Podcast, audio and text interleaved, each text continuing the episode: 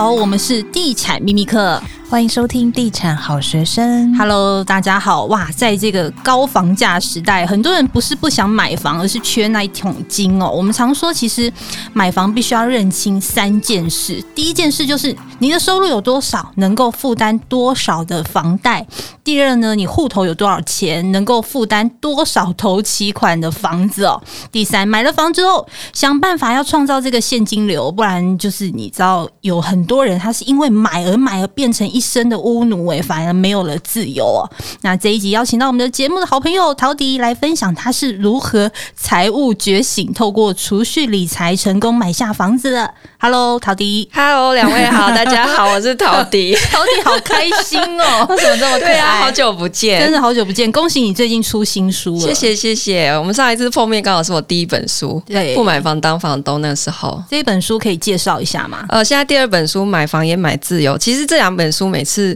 放在一起啊，大家都会有一个非常大的困惑，就是你第一本说不买房当房东，第二本说买房也买自由，你到底是叫我们不买房还是要买房呢？对啊，到底是搞得我好乱啊。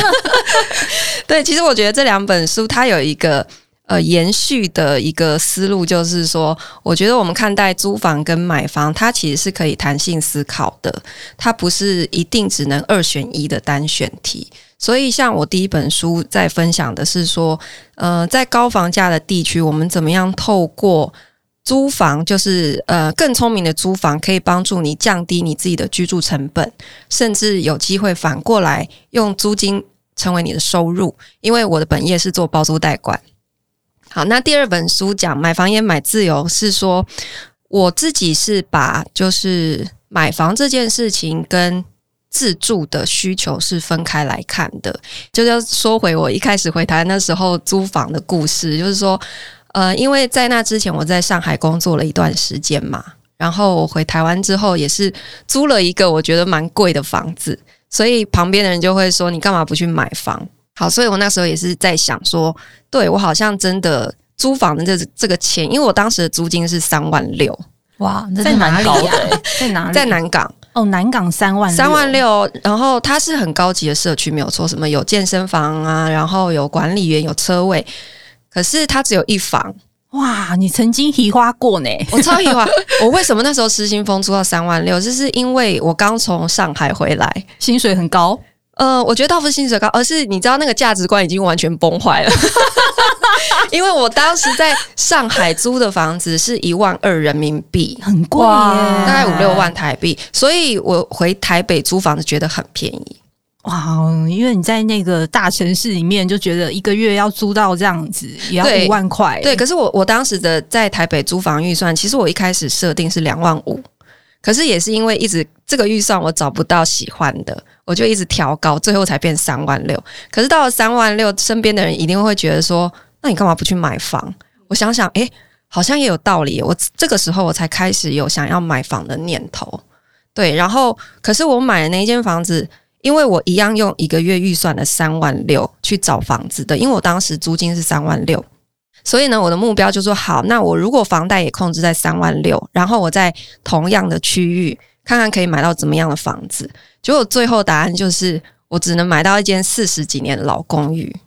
好，然后呃，我买了它之后，我一开始是真的打算我想要自住，可是在就整个设计的就是要装修嘛，那个整个过程当中，然后我就看了那个房子，我开始就觉得，你知道，因为那个四十几年老房子啊，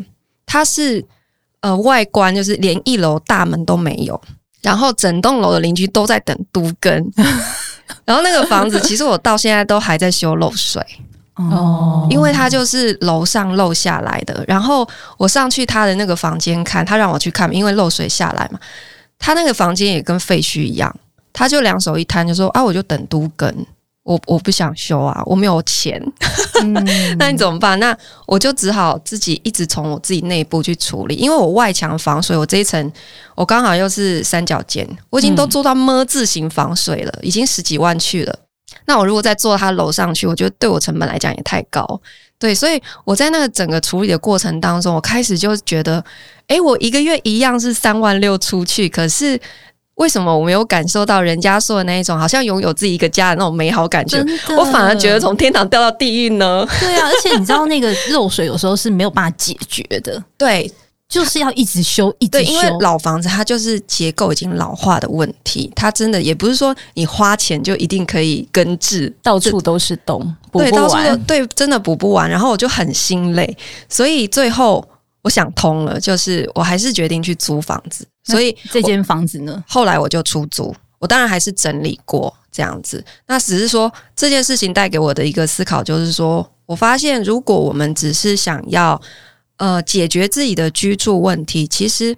租房它或许是一个更好的答案。因为我觉得特别是在双北市，那你会发现说，你看像我这样子，我用租房其实反而可以得到更好的生活品质。对，那我们就不要买房吗？我觉得也不是，因为我还是想要买房子，可是我会把买房变成是一个自产的一个思考，而不是为了解决我的居住问题。所以我虽然现在有买房子，可是我自己住的地方还是用租的，这个是我对租房跟买房的思考。你刚刚说就是你那时候是从上海回来嘛，那你那时候在上海是做什么职务？嗯、呃，我其实二零零五年就去中国工作了、哦、那很早耶、欸，算是早的，因为那个时候其实已经有蛮多台干没有错，可是大部分都是男性，就是女生去其实真的是比较少。你蛮有勇气的、欸、其实我那时候有点拱大，那我觉得有一部分是因为受到我爸的影响，因为我爸就是早期就是在中国工作、哦、那所以我刚毕业嗯、呃，大概那一两年的时候我有点迷惘，就是我在台湾我不知道我要做什么，所以我就想说那我想出去看一看，所以我就跑去深圳。然后我也不是说我在台湾先正常的路数是这样，就是你应该先找好工作然后再去，可是我反过来，我是去了之后才开始找的，所以刚开始也不是很顺利，因为没有工作经验，然后就前大概一两年都浮浮沉沉，就是像我第一份工作其实薪水只有人民币两千五，这么低呀、啊？换算台币才一万多块。对，就是即使是在当地都算是蛮低薪的一个工作。你到底怎么撑过来的？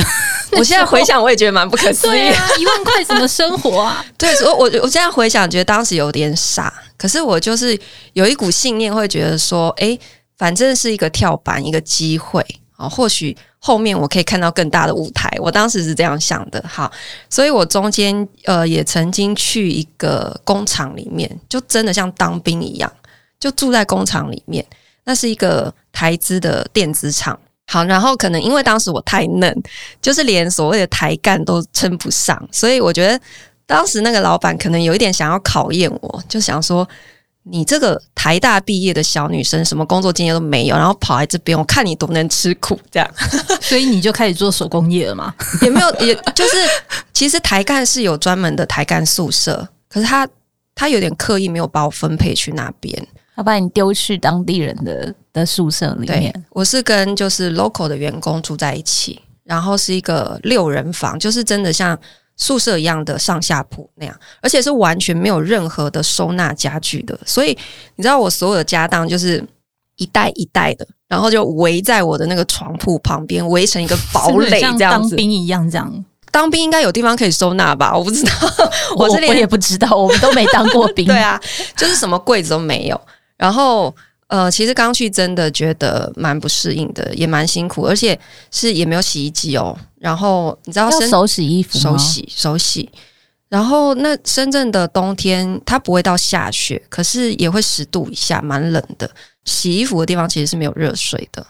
然后就手洗。所以我印象很深刻，那一年就是我手脚其实都有冻疮。天啊，你都没有想过说你好好一个台大毕业的人干嘛？所以身边的人都会这样说。然后那时候没有想说我就直接打包回来台湾了吗？我曾经想过，而且那时候就跟我妈通电话，就差点差一点点，我记得眼泪就要滴下来，可是我就很倔强，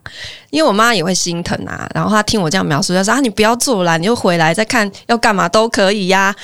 可是我就觉得这是我自己选择的，我不行这么快就放弃，所以我就咬牙撑下来。所以我在那个工厂里面待了也有大概八个月啦，我觉得说长也不长，但我就是咬牙撑过去，后来才终于就是再换到一个我觉得相对比较正常一点，就是待遇条件都比较好的一间公司去。那所以到上海去其实是在二零一二年，已经蛮久了。那呃，我是先去深圳工作了几年，然后又回台北工作几年，又再去上海。所以我最后一份在上海那边的工作，就是因缘际会之下进入一间它是新创公司，那它的营运模式是台湾就是叫做包租代管。只是他们不叫做包租代管，他们其实叫做品牌公寓，也就是品牌化跟企业化的去经营出租管理房子。那也不是用买的来出租房子，而是跟屋主签长约的方式，然后帮他重新翻修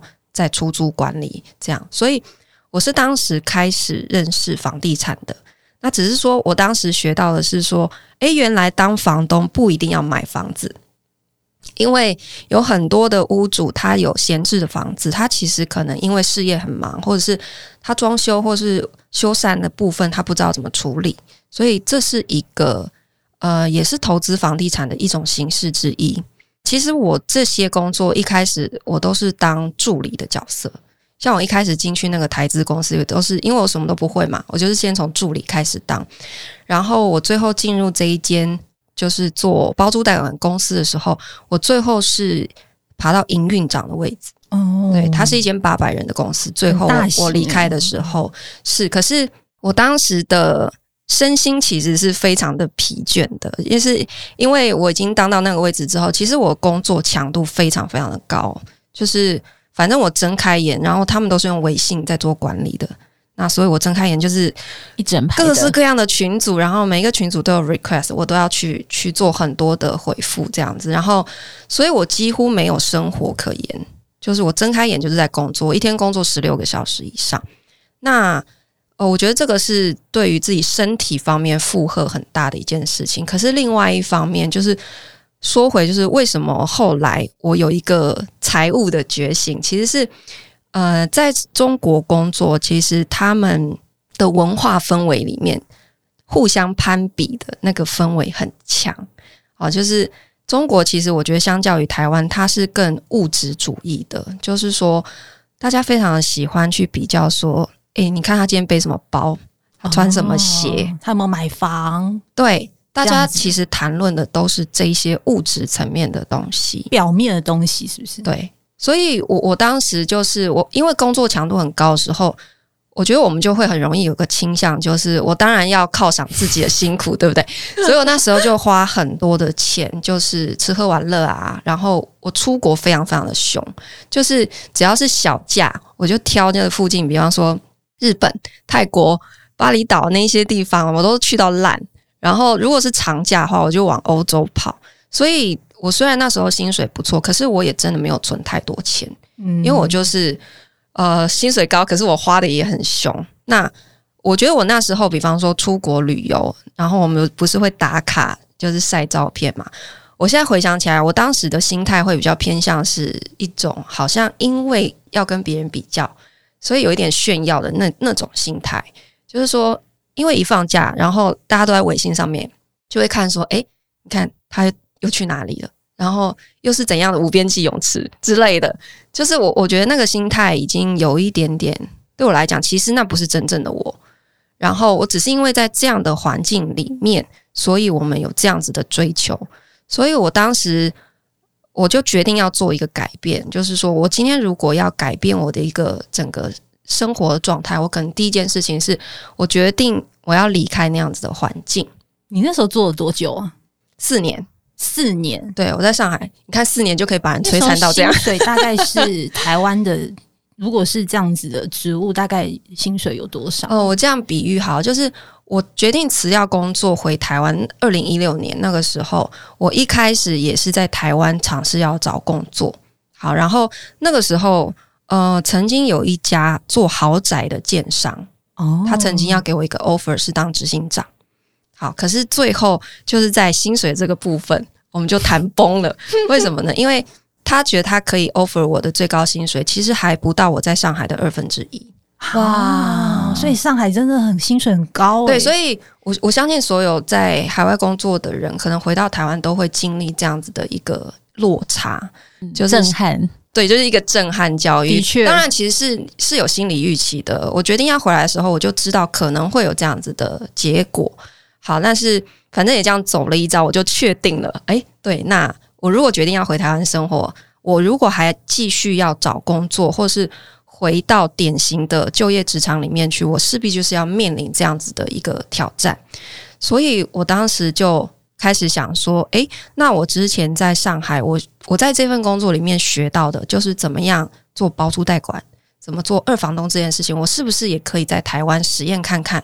而且在我自己在台北找房子的经验刚好也是吻合的，因为你看我当时租金放到两万五，我还是找不到满意的，所以我觉得台湾的租房环境还有很大的进步空间。所以我就在找工作刚好也很挫折的情况之下，我就开始尝试做二房东，所以才会有我第一本书《不买房当房东》这本书的创业故事，然后到现在是一间包租代管公司这样子。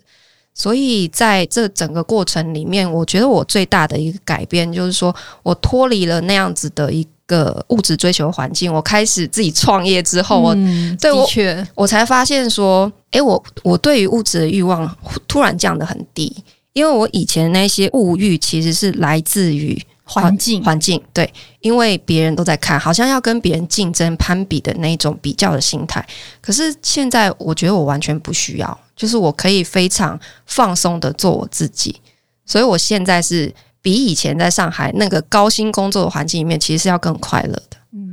你你其实书中里面有分享，就是你因为在上海其实学到很多事情之后，你回来台湾、嗯、你就是想说，哎、欸，那就重新审视一下你的消费习惯跟理财的方式嘛。对，那你后来是在两年内就买到房子了，那你是怎么办到的？对，就是我我刚刚一开始分享说我自己租房的那个经验，所以开始有想买房的念头嘛。那我当时其实是在我手上存款只有几十万的时候，对啊，是怎么买？我就开始看房，我其实没有准备好，我不是说哎，我存到两三百万，然后我很确定说我现在去看我喜欢，我就一定可以买得下去。其实没有。那我当时想要开始看，单纯只是觉得说，呃，我应该要先去了解市场，然后是对价格，我我至少有一点概念，所以我想要练习，所以我就开始大量的看。可是我看了大概第三个月的时候，刚好就是出现了一间，因为当时是二零一七年，那个时候是上一波房市的低点、嗯、没错，对，所以是后来二零一八年才开始慢慢涨的嘛。所以我刚好在那个时间点我去看房，其实没有太多竞争对手，就是很少人在看房，然后那个时候又出现了一个屋主他缺钱急售的案子。那我因为前几个月大量看房，我的练习之后，诶，它这样的价格，我就意识到说，这真的是很难得，就是我非常确定它是低于市场行情，所以我应该要把握它。所以那个时候，呃，我的另外一半，他当时是外派印度，好，然后我当时跟他提想要买房的时候，他也是觉得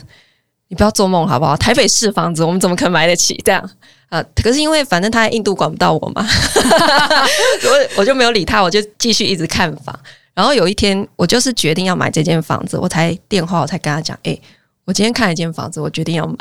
你这样好吗？你这样不是跟我一样吗？你也是这样吗？我也是这样，我先生都傻眼了，对，他也超傻眼的。他说：“你确定吗？真的假的？我们现在要买房了？”我说：“嗯，我非常确定，因为我觉得机会难得，所以我们才开始盘点。”就是头期款还差多少，我们有没有办法凑出来？所以我最后头期款真的是凑出来的。怎么凑？就是呃，看我们两个的存款，然后刚好它有个储蓄险到期，可以解掉，刚好可以解掉。好，然后呃，因为我工作以来一直每个月都有固定给我妈妈孝亲费，可是因为她是客家人，就是也是省吃俭用，她也没有全部花完，所以那边也还有一些，我就跟我妈讲说我想买房，所以就先借过来。就是这样东拼西凑，后来就凑出了这个头期款，就买了这个房子。嗯，所以这个房子它是在哪里啊？也是在南港，也是在南港。对，因为我当时就租三万六在南港，所以我就是预设我在同区域去找这样子。因为你在书里面有写到说，就是你在贷款这件事情上差点翻车。我跟你讲，我真的是买房借的阿信非常惊险。就是我好不容易头期款凑出来，我就以为安全过关没事。那我跟我另一半在讨论说，诶，那谁应该去当贷款人的时候，我就已经想好了，因为我当时其实在创业的起步阶段。好，然后我就知道说，我的信用拿去银行那边一定不会得到太好的条件，因为我又没有漂亮的薪转。然后你知道银行对于所谓的那种微型企业的负责人其实是蛮不友善的，因为他觉得你风险很高，好，反而是一般的上班族是比较容易贷到钱的。所以那个时候我们就决定说要用他的名字去贷款，因为他当时是在上市公司，所以他的那个薪转什么都很漂亮，所以我就想说不可能有问题啊，他那个信用这么好这样子。而且那个时候呃，我的仲介哈，因为他们都会有配合的银行专员去估价，一开始还没有买的时候就有估价，他自信满满跟我说，你这间房子哈低于市场行情这么便宜，贷到九成没有问题。当时还没有信用管制，所以是有真的有机会，而且那个年代其实蛮多人甚至是全贷的，对，所以他跟我说九成没有问题，所以我就也很有自信。结果你知道吗？我们就是丢了三家，全部都被拒贷。为什么？就不是说你信用条件不好，然后条件差而已，是全部直接拒绝。我真的是傻爆眼，我真的要吓死了。然后我就问说，怎么会这样？你们当初不是跟我说什么估到九成，怎么会变拒贷？然后那个银行专员也是。呵呵，他也不知道为什么。然后后来我说你这样不行啊，你要去帮我想办法，我要知道为什么。所以他后来才去侧面打听，我才知道说原来是因为我当时签的这个约其实不是一份正式的房产交易合约，而是一份让渡书。让渡书的意思就是说，呃，其实这个卖家在跟我签约之前，他其实已经有一个买家了，他们已经签约了，只是说他还没有过户之前他反悔了，对，这个买家不知道什么原因他反悔不买了。好，可是他们约已经签了，然后只差呃，他们也已经完税了，就是土增税那些他们已经缴完了，只差过户，只差过户，就是还没有过户。然后因为这个卖方他本来就是急缺钱，所以他觉得他要再去走那个退税的流程又要拖时间，我又刚好在那个时间点出现，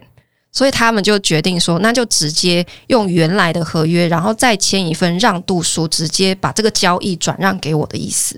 那我当时也第一次买房嘛，我都不懂，我就签了。后来这个东西到了银行那边，我才知道为什么他们会拒贷，因为这个在银行眼中就是非常忌讳的三角签的形式。没错，对，就是三角签，就是说因为有一些呃，短期炒房的投资 客, 客对对对对，他就是利用这个短期买卖去赚价差嘛，就是说我先假装我是买家，我跟你签了这个房，我只有付一点点钱，可是还没有过户之前我就找到新的买家，然后加价转卖给他，那要求这个原来的卖家说，诶，你之后齁房子就是登记过户给他，这个在法律上是 OK 的。可是在成屋的交易里面，银行就会觉得说你这是不当的谋取暴利的一种形式。那我的情况其实当时那个卖家他没有加价给我，因为他没有额外叫我付什么现金那一些，所以其实不是真正定义的那种炒作行为，只是在银行眼中就是一样的，因为我看到的就是一份他就是让渡书，所以他就合理怀疑。这是为什么后来我贷款就是非常非常的挫折。那我们在想完蛋了，那现在怎么办？就是问了第四家，勉强有一家接受，可他给的条件就是超烂，就是成数很低，然后利息很高。那个时候他给你的条件是怎样？呃，他就是我记得好像就是给到不到七成吧，嗯、然后利息就是远远的高于当时，因为当时最低是 一点三一， 嗯，他好像给到 百分之二 多，在当时那个环境是算高蛮多的。那我在想说，一定要这样子吗？我还是不死心，所以后来。就是是透过我另外一半，因为他是上市公司，他公司的财务去转介他们往来银行的跟公司的财务长要好，真的很重要，贷款也是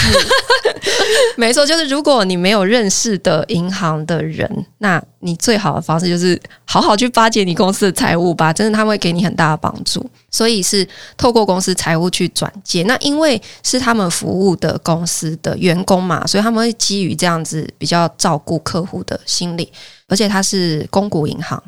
然后他是直接派经理跟襄理出面接待哦。然后你知道公股银行的经理其实就等于是分行的行长，很大，所以他们是真的非常慎重看待这 这一次的这个案子所以我们那时候真的是满怀感激这样。就后来就真的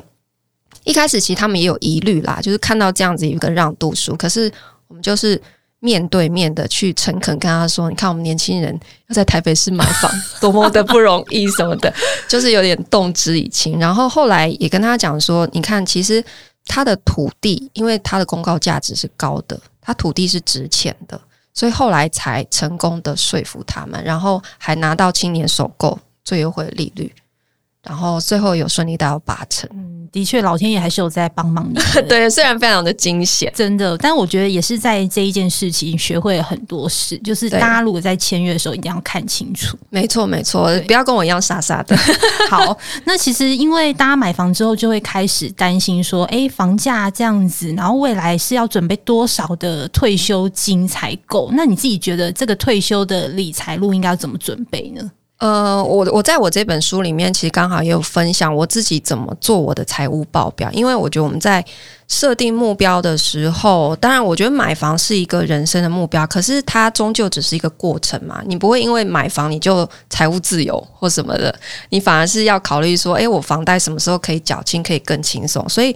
我觉得我们在设定财务上的目标的时候，是应该设定一个所谓财务上面可以获得自由的目标，那就是退休嘛。当然我自己定义的退休不是说真的不工作，而是说我们可以在没有金钱焦虑的情况之下去做自己喜欢的事情，我就把这个定义为退休了。好，那所以我们怎么样可以让自己可以比较轻松的有被动收入，所以我们去设定一个退休金的目标。那在这之前其实有几个步骤，就是第一个你要先去盘点你现在有多少的资产嘛，所以呃，我有分享说我们怎么把自己的资产负债表先做出来，然后接下来你要做第二个表是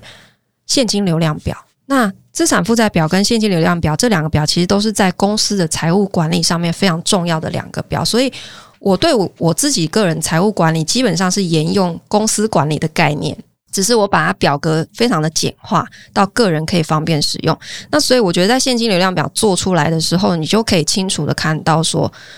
呃，你到底离头期款还有多远，因为现金流量表的目的它不是单纯的记账，而是它可以帮你预测风险，就是说你会知道未来的某一个时间点你的现金水位还剩多少，或者是说未来某一个时间点你可能有一笔很大的开销，那你是不是可以提前开始做一些准备。所以我觉得这几个表做出来之后，我们就可以非常清楚知道自己的财务现在到底是呈现一个什么样的状态。对，那我觉得我这本书最想要分享的一个观念就是说，我们现在常常会听到很多人说我买不起房子，的确对，可是我我每次听到这句话的时候，其实我都会问他说，哦，那你最近有看哪些房子，头期款还差多少，那你房贷算过了吗？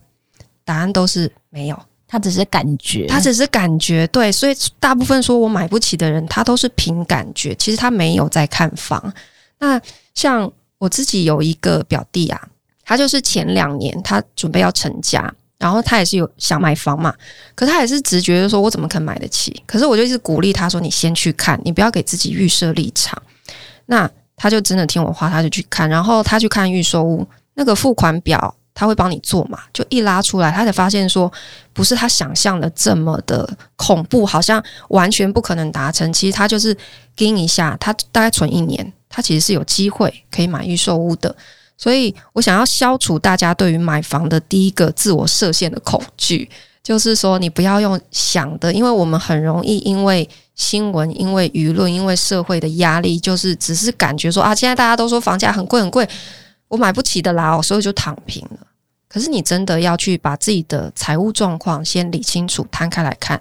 你或许会发现你不是你自己想象的买不起房。嗯，的确，而且我发现其实我们自己有房贷之后啊，真的会很认真的在工作，而且也很怕没有工作，它反而有时候会是一个动力，就是你会有压力。有时候其实我坦白说，我觉得不管是工作或是生活，其实难免会有压力，可是这些压压力其实它是让你前进的动力。嗯，有时候就觉得这个房贷、嗯、我都觉得以前我都觉得一个月我要负担这个五六万，我会觉得压力很大，可是现在其实回头看起来，其实我也是熬过去了。嗯，而且我真的是很拼的工作、嗯、会想说我不能就是这样子发懒啊，或者是就这样停下来，因为我还有房贷要背。我觉得真的就是房贷族应该很多人都会像我们一样，就是真的很拼。对对，而且我觉得